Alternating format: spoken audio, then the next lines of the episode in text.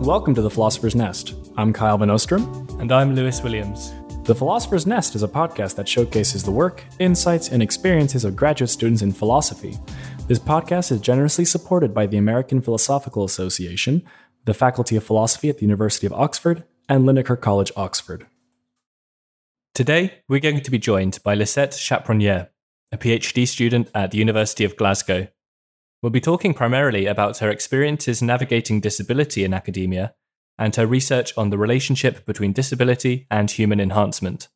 If, after listening, you'd like to find out more about Lysette's work, you can find her website at www.lysettechaproniere.com or you can email her at lysette at lysettechaproniere.com.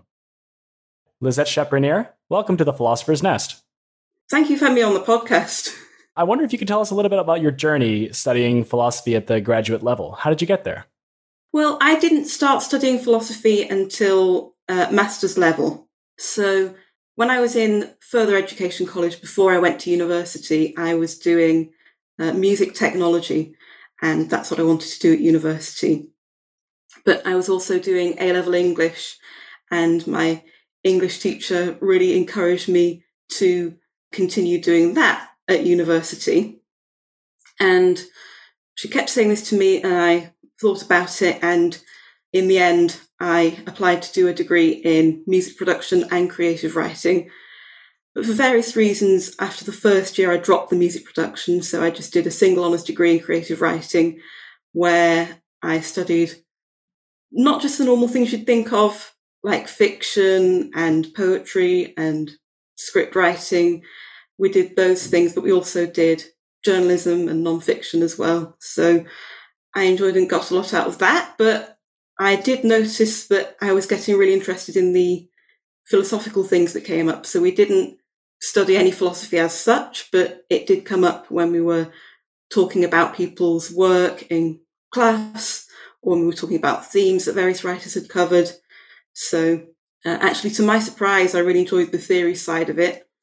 And around about when I was just going to start my final year of that degree, I really started thinking seriously about doing philosophy. And I did a bit of Googling, thinking that if I wanted to do that, I'd have to go and start my undergrad degree again. And I knew that I wouldn't be able to fund that. So I looked into it, but wasn't really expecting to find anything. But after a bit of Googling, I did discover that the University of Glasgow, where I am now, has a master's designed especially for people who have a degree in something other than philosophy. So they get you up to speed in analytic philosophy to a point where you can, if you want to, apply for a PhD after you've done that master's degree. And so I applied for that master's and came to Glasgow to do that. And then really enjoyed that after I'd done that, I took a few years away from academia and couldn't decide whether I wanted to do a PhD or not. But after going back and forward on it a lot, I decided in the end to apply and came back. Uh, the idea of a uh, master's degree in philosophy for those who haven't studied philosophy yet at undergraduate level, that's really interesting. So, what did that look like structurally? Was it kind of a crash course for all of the big areas in philosophy, or did you have more of an opportunity to specialize in what you wanted to study early on? It was both. So, one of the courses that we took was called Introduction to Analytic Philosophy, and that involved going through all the major areas ethics, epistemology, metaphysics, philosophy of mind, bits of critical thinking and logic, and there was also a section called Classic Papers, which was each week a different lecturer would teach us one paper.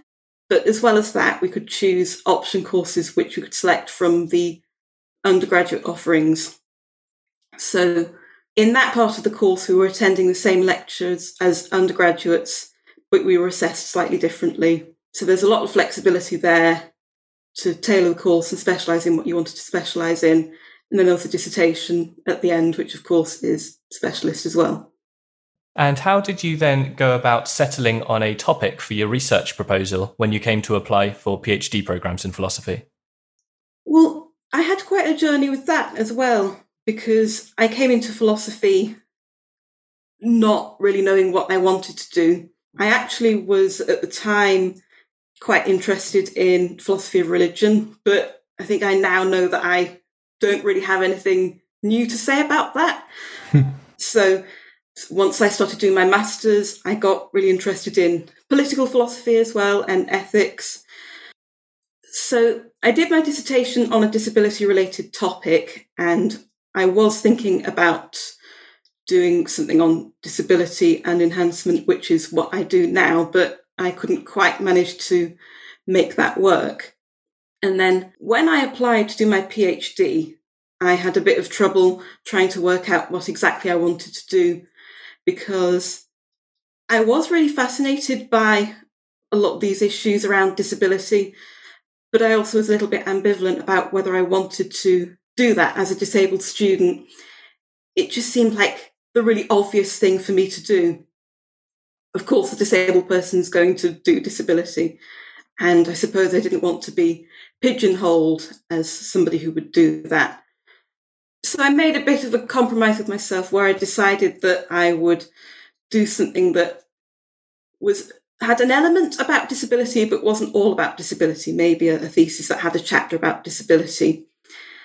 And I was originally going to do a thesis about how we know whether we're at a disadvantage. So there was some political philosophy, but there was a bit of epistemology in it as well. And so I ended up working with a political philosopher and epistemologist. And as I was working on it, the way that I'd proposed to do it turned out not to work that well. And as I pursued it further, I realised I was more interested in the various applications like disability and like enhancement, which I will explain a little bit later on. So that really turned out to be a much more fruitful way of doing things and also something I turned out to be much more interested in. These days, I think I'm not quite as worried as I used to be about being pigeonholed as somebody who does disability, or that doesn't seem quite as important to me as it used to because I've come to realize that I do want to be part of these conversations. I do want to know what's being said about disability and contribute to that. And I've realized that that's important for me personally and for society to have people doing that. So it's just much less of a concern to me. But also, the thesis that I'm doing now brings me into contact with so many different areas of philosophy so it's not that I'm just being stuck in this one topic. I'm getting to think about and learn about lots of different issues as I think through these specific problems. Absolutely. Well, I'm glad you managed to find that compromise. Uh, we spoke as well with another student, Jack, in a previous episode about the challenges that neurodiversity in philosophy can pose. But I'd be interested to hear from your experience what kind of unique challenges blindness as a disability can pose in academia. Well, my department's been very good on the whole, and I have a really fantastic supervisory team. I couldn't ask for better supervisors, so they've been very supportive. The department's been very good. There was one anecdote that happened once that sticks out as something that philosophers shouldn't do, which is that an external speaker came once to the department a few years ago and he was going through his presentation and he decided that he wasn't going to read the long quotes on his slide. And I quote, because you can all read. And of course, that's not helpful for anybody in the audience who might be blind or visually impaired or dyslexic or for any other reason might not be able to read your slides. So I just highlight that as maybe an obvious thing that philosophers shouldn't do. But on the whole, I think the challenges I've faced have mostly been not so much from philosophers as from broader institutional barriers and issues of the environment. So the campus where I am, the University of Glasgow, it's an ancient university. It's not very easy to navigate. So I don't really have the same level of independence as I had when I was an undergraduate, where I was at uh, a much smaller satellite campus, it wasn't the main campus of the university. So I've needed a lot more support to get around, and arranging that support is sometimes quite a challenge because it's an external organisation that provides that support, and applying for the support can be quite challenging as well. So the system in the UK is you apply for DSA, which is Disabled Students Allowance, and that's a government scheme where you fill in a form and they provide funding. They don't give you the money directly, but they will fund any equipment or uh, non medical help, as they call it, so support workers essentially. But the forms for that can be quite long and are not accessible. You can't do it online. It used to be that you had to do a paper form. I think you can now download a PDF, but the PDF doesn't work very well. It's not that accessible. So why that's the case in this day and age, I don't know. But I have actually found that as things have moved on to Zoom over the pandemic, that has made things a lot easier in many ways. So just to give one example, I've been able to chair the Q&A sessions at some of our talks at our postgraduate seminar, which is not something I've been able to do before because people would have raised a hand or a finger to ask a question and I wouldn't have been able to see that. But now, at least our procedure is put a Q in the chat. If you've got a question or put an F in the chat, if you've got a follow up, send that to the chair. And so that is much more accessible. So that's something I've been able to do that wasn't possible for me before. So I think Zoom does make things a lot easier for, I expect people with many different disabilities, but certainly for me. Well, it's a very informative take on the sort of support systems that are in place and the sorts of things that need to be improved. So thank you for for sharing that with us. And in a related vein, just talking about the work and the research that you do at the University of Glasgow, I'd really like to start off by just kind of asking you, you know, a kind of basic question, perhaps, or may, maybe it turns out not to be so basic, but I'm curious about what it is uh, in sort of in a philosophical context that we mean by the word enhancement. Well, as with just about everything in philosophy, there are lots of different definitions or accounts of enhancement. But I think the basic idea behind most definitions is that Enhancements are a bit like medicines, so they might be drugs, for instance, except that they're not aimed at treating a disorder. So people with ADHD sometimes take Ritalin, but if you take Ritalin, but you don't have ADHD and you're just taking it because you want to improve your concentration, that would be classified as an enhancement. So it's going beyond treating a disorder, it's trying to improve on something that's already healthy. Now, I tend to think that that's not a very good distinction, and I'm not the only person who thinks that. There are lots of people in the literature who challenge that distinction that I just made between treating disorders and diseases and disabilities and enhancing something healthy.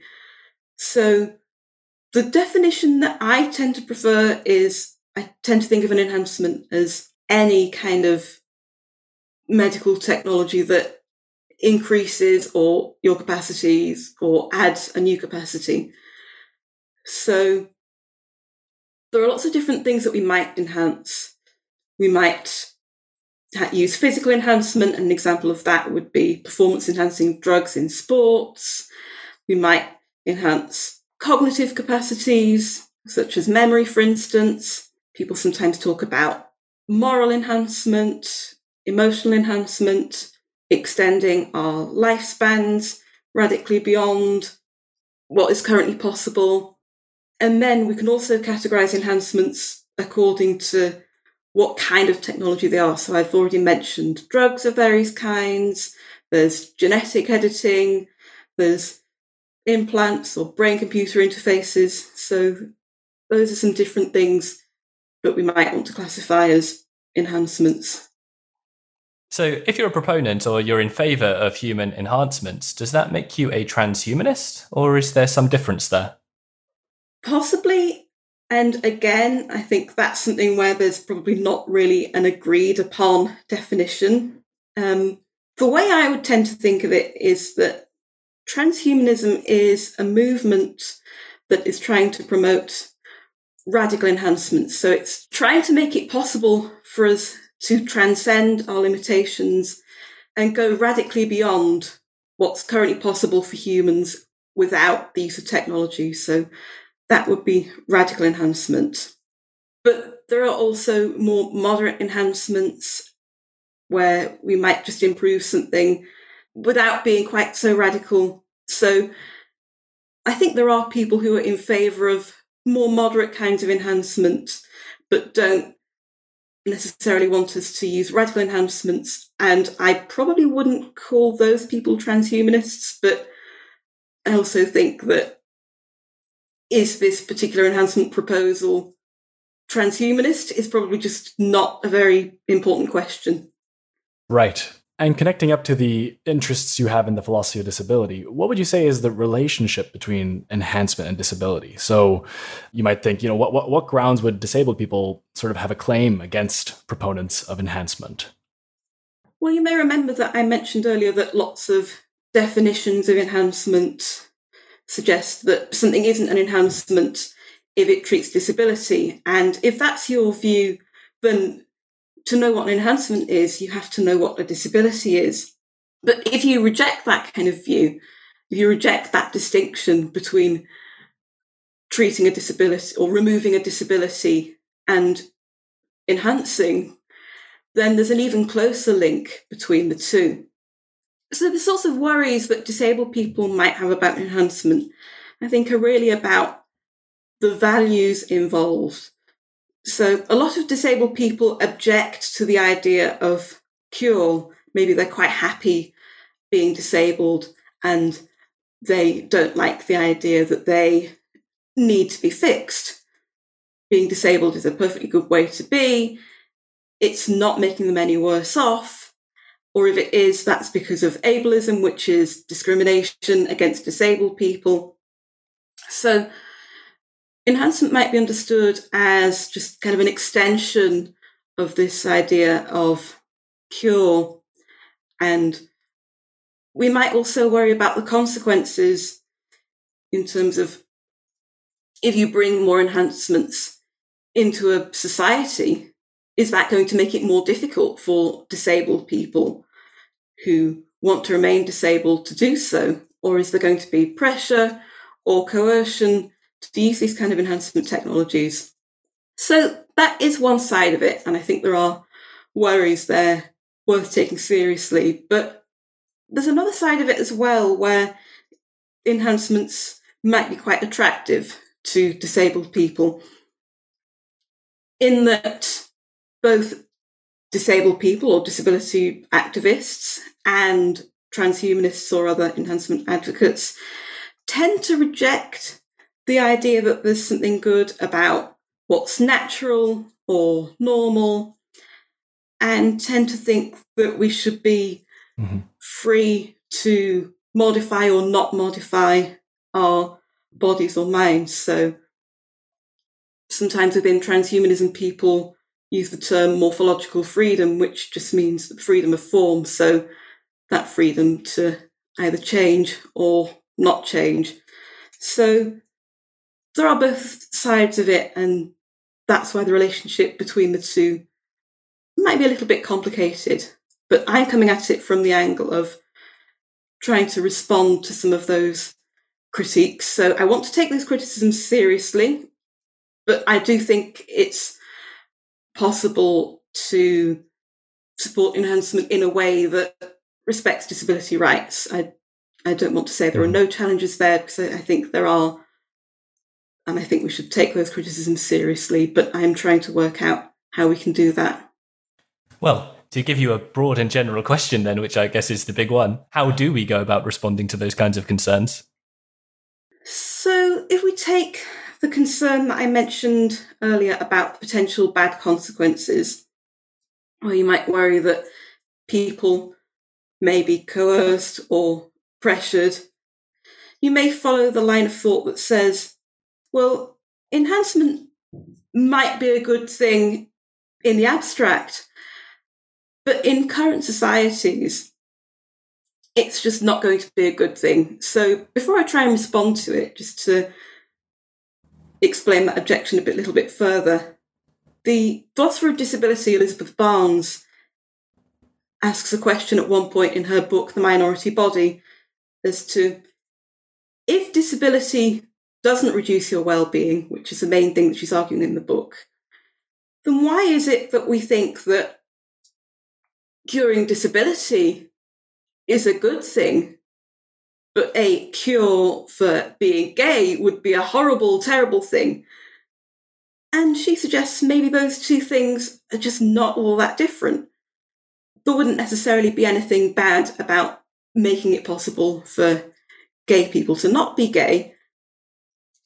But it's just that in society as it exists now, we tend to worry that if something like that came into existence, then gay people would be pressured to use it. And if anybody said, no, I'm quite happy being gay, I don't want to become straight, then that would no longer be socially acceptable. And the same thing she thinks might be true for disability. So she thinks that it's not necessarily a bad thing to make it possible for disabled people to become non disabled. But in society as it exists now, we might worry about cures in that people might be pressured or coerced into using them. So if you extend that thought to enhancement, even if you think it would be good for bodily autonomy for for enhancements to exist, kind of in the abstract, even if you think it would be a good thing for people to be able to do that, you might worry that it would have negative overall consequences within the prejudiced society in which we exist now. And if you think that, then you might think enhancements should be banned or at least strongly socially discouraged. So that is an important objection, and I think we should take it seriously.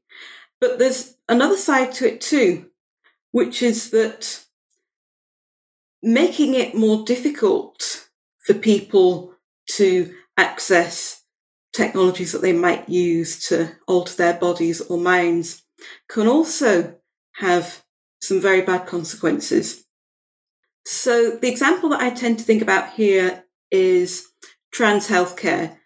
So, sometimes some cis people have a lot of difficulty understanding why people would want to have things like hormones or gender confirmation surgery.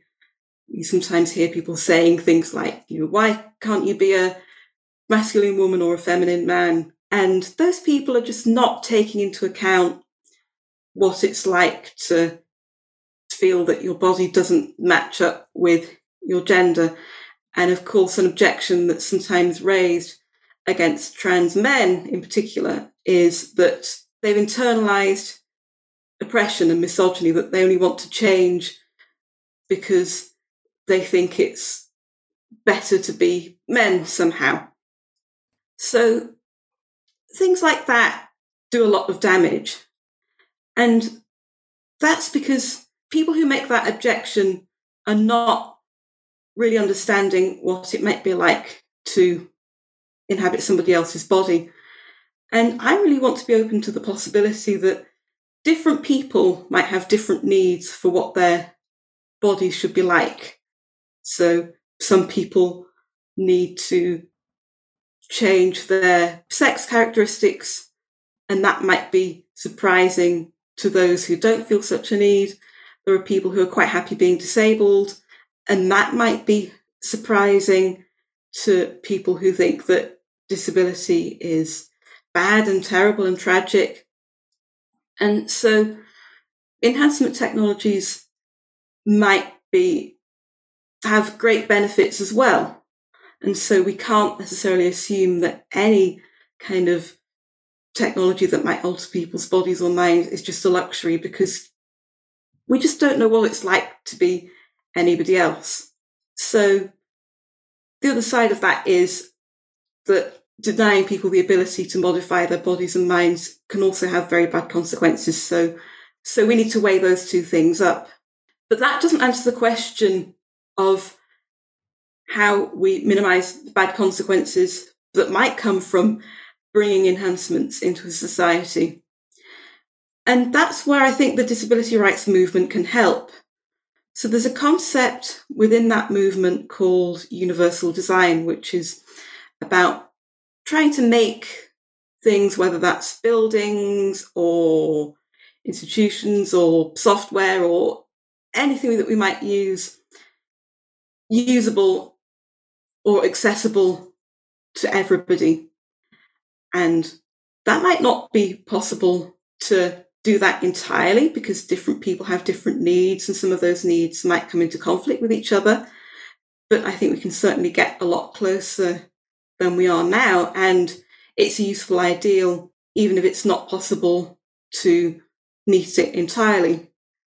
So, in short, I think ideas from the disability rights movement, such as universal design, can help us to create a world that works for people who don't use these enhancement technologies, whether that's because they can't for some reason, such as affordability, or simply because they don't want to use them.